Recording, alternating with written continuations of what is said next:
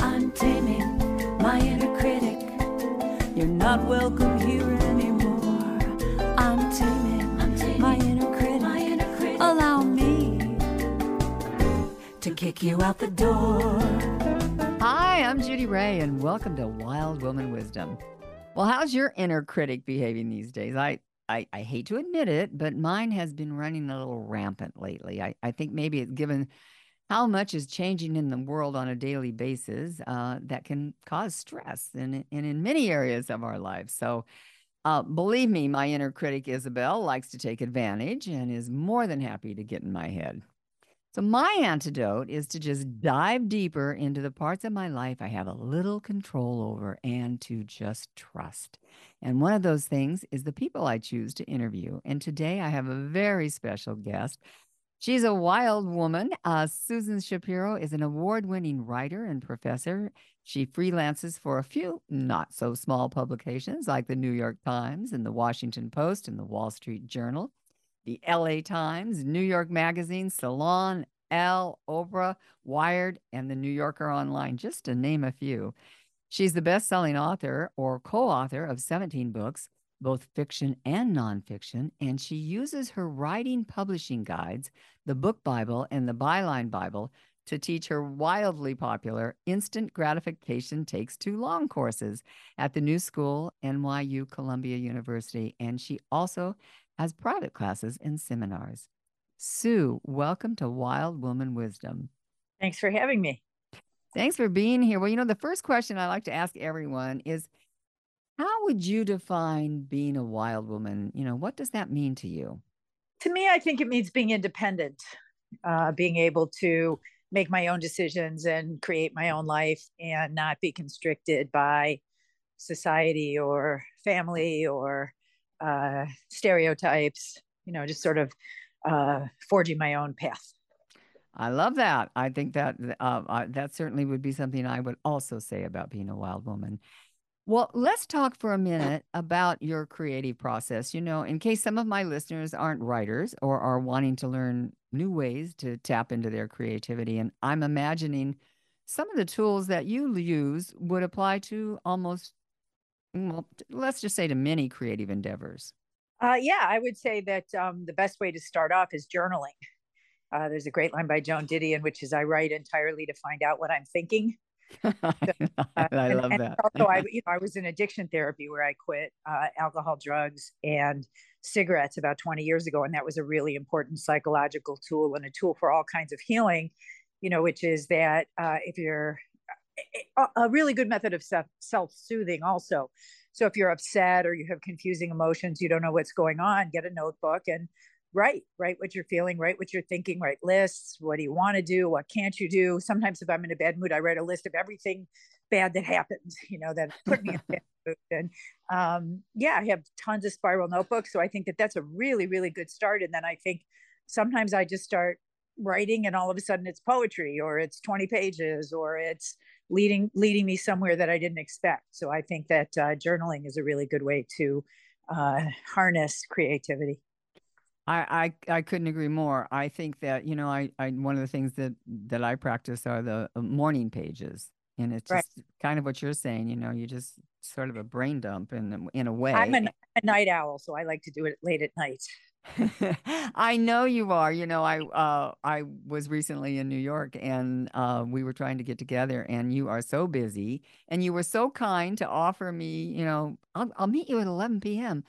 But I'm not as much of a night owl as I used to be. Oh, so what happens is I'm on a really tight book deadline and then I'm teaching classes. So yeah, I know. By the way, if somebody's doing a creative project, I personally find, and there was a lot of therapy to figure this out. But so I wake up in the morning and I do my own most important project first.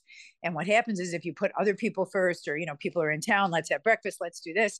Answer the doorbell, you know, caretaking. If you do anything else first, I find, you know, you lose your best energy. So the way that my therapist actually taught me to rearrange my life is to wake up and do my own most important thing right in the morning, the first thing I can. And then there's actually a hierarchy because if I have, you know, say I'm doing a book that I love that is the most exciting thing, I'll do that first. And then maybe I have to teach or grade papers or do other kinds of work to make money. And then maybe I have to do paperwork or taxes or something like that. So I actually have a hierarchy of, you know, the way that I organize everything. And then later in the day or in the evening, then sometimes I'm able to relax and read the newspapers or watch television or, you know, hang out with friends and colleagues. And I started doing this thing from when I taught at NYU in the New School, which is I do walking, talking office hours. And I love to take a walk right around the local park at night. And I find that very liberating. And, you know, I'm sitting at a computer all day. So that just became a really fun schedule for me. And luckily, a lot of the kids that take my classes are night owls. So that's great advice. I think that all of us could stand to do a little bit more of that. It's very, very disciplined. And I believe, you know, in our conversations before, you mentioned that that was learned discipline. Discipline. I mean, I'm very lucky because, you know, I don't have kids and I'm not a caretaker. And my husband's also a writer. Mm-hmm. And also, you know, when I teach, I've been teaching so long that I can plan, I can do my own schedule. But I will say that probably the biggest thing that changed my life in terms of the addiction therapy and launching books, which happened around the same time, was waking up in the morning and taking control. The first thing that I do is my own work. And it was sort of shocking to me how many other people's stuff I used to let get in my head and get in my way and get in my work, so that by the time I would sit down to write, the energy was gone and it had dissipated or I had given it away.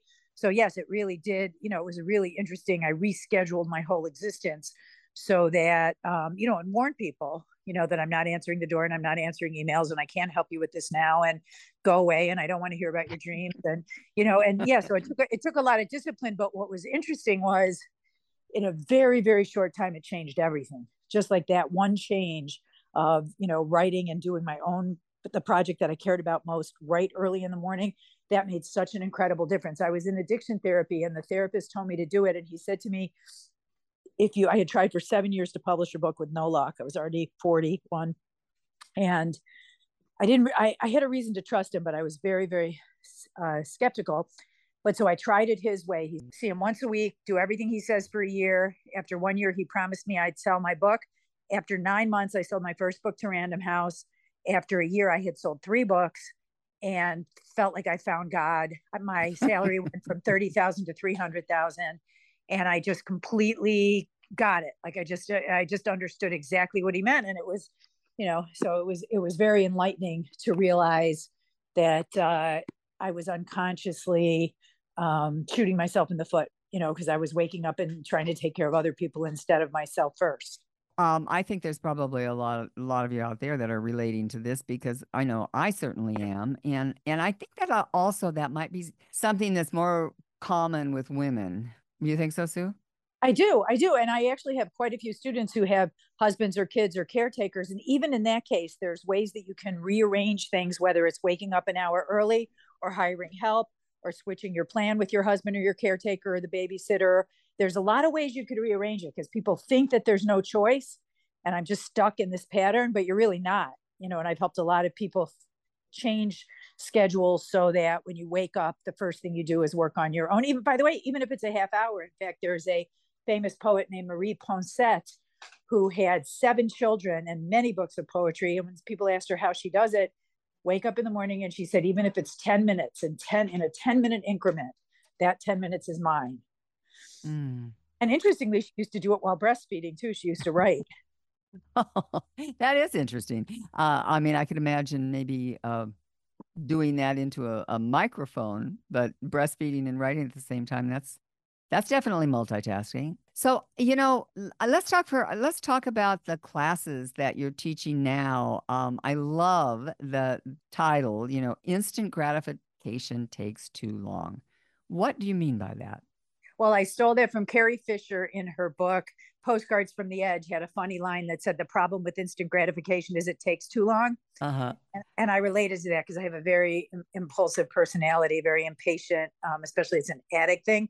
So basically, I mean, it took me so many years to figure out how to get published. And I just feel like, you know, it was ridiculous waiting so long. And I wish I knew all that information that I have now earlier. So when I teach my classes, which are now online, I have an essay class where I bring in great editors from newspapers and magazines. And I have one where I bring in book editors and literary agents. And I just use some of the techniques that have helped me, which is my shrink had a great line, which is hang out with people you want to be, you know? So I would get the brilliant people to ask Q&As, and they're just very focused. And I wouldn't say I'm in a hurry, but I would say that there's no reason to wait, and that I postponed my own career fulfillment for so long. My first book came out when I was 43. So my feeling is after working full-time for 23 years. So my feeling is that I wish I hadn't waited so long, and maybe I'm still making up for lost time and helping people, you know, get to their goals faster. Oh, I believe you are. I happen to be in a writing group, which is how I met you. Well, you were a guest in that group, and I learned so much from you. So any of you out there that are writing, you definitely want to check in with Sue and what she's doing, because it's really helpful. And like you said, it took you years to discover that, and you're sharing that with people now. And and from what I understand, so many of your students have already been published. Is that right? Yeah, they get published right away. A lot of the first clips of the New York Times or Wall Street Journal or Washington Post or New York Magazine. And also, I think it's over 200 books students have sold in the last decade. So that's very exciting. And by the way, if anyone's interested, if you go to my website, you could just scroll down the classes events page and watch all these panels I've done for free. And they tend to be panels with my favorite editors and agents. And you could just, some of them are on Zoom, some in person, some are audio, but you could just listen and get a sense of some of the advice that I wind up repeating because it's been so helpful. That's very generous of you. I've done that, and I think it's definitely worthwhile. So anybody out there that, and so many people I hear, I feel like almost everybody has a book in them, or they have something that they want to say. And yeah, I think that for my book, Book Bible, I think there was a study that I think said 81% of people said they had a book in them. I believe it, because, we all have stories, and some of them more interesting than others. But I think that's a really interesting point to make. And even if you never publish a book, sometimes people these days are just writing memoirs so that they have something to leave for their family.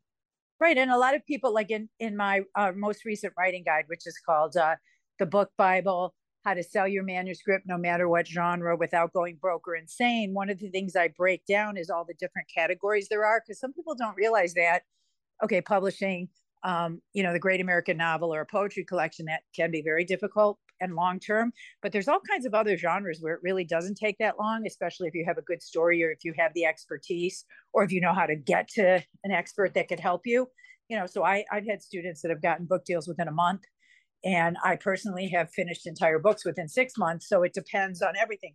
But I do think that getting a good overview of the genres and what's required of each of them, I think is a great way to start if somebody does have a book project in them.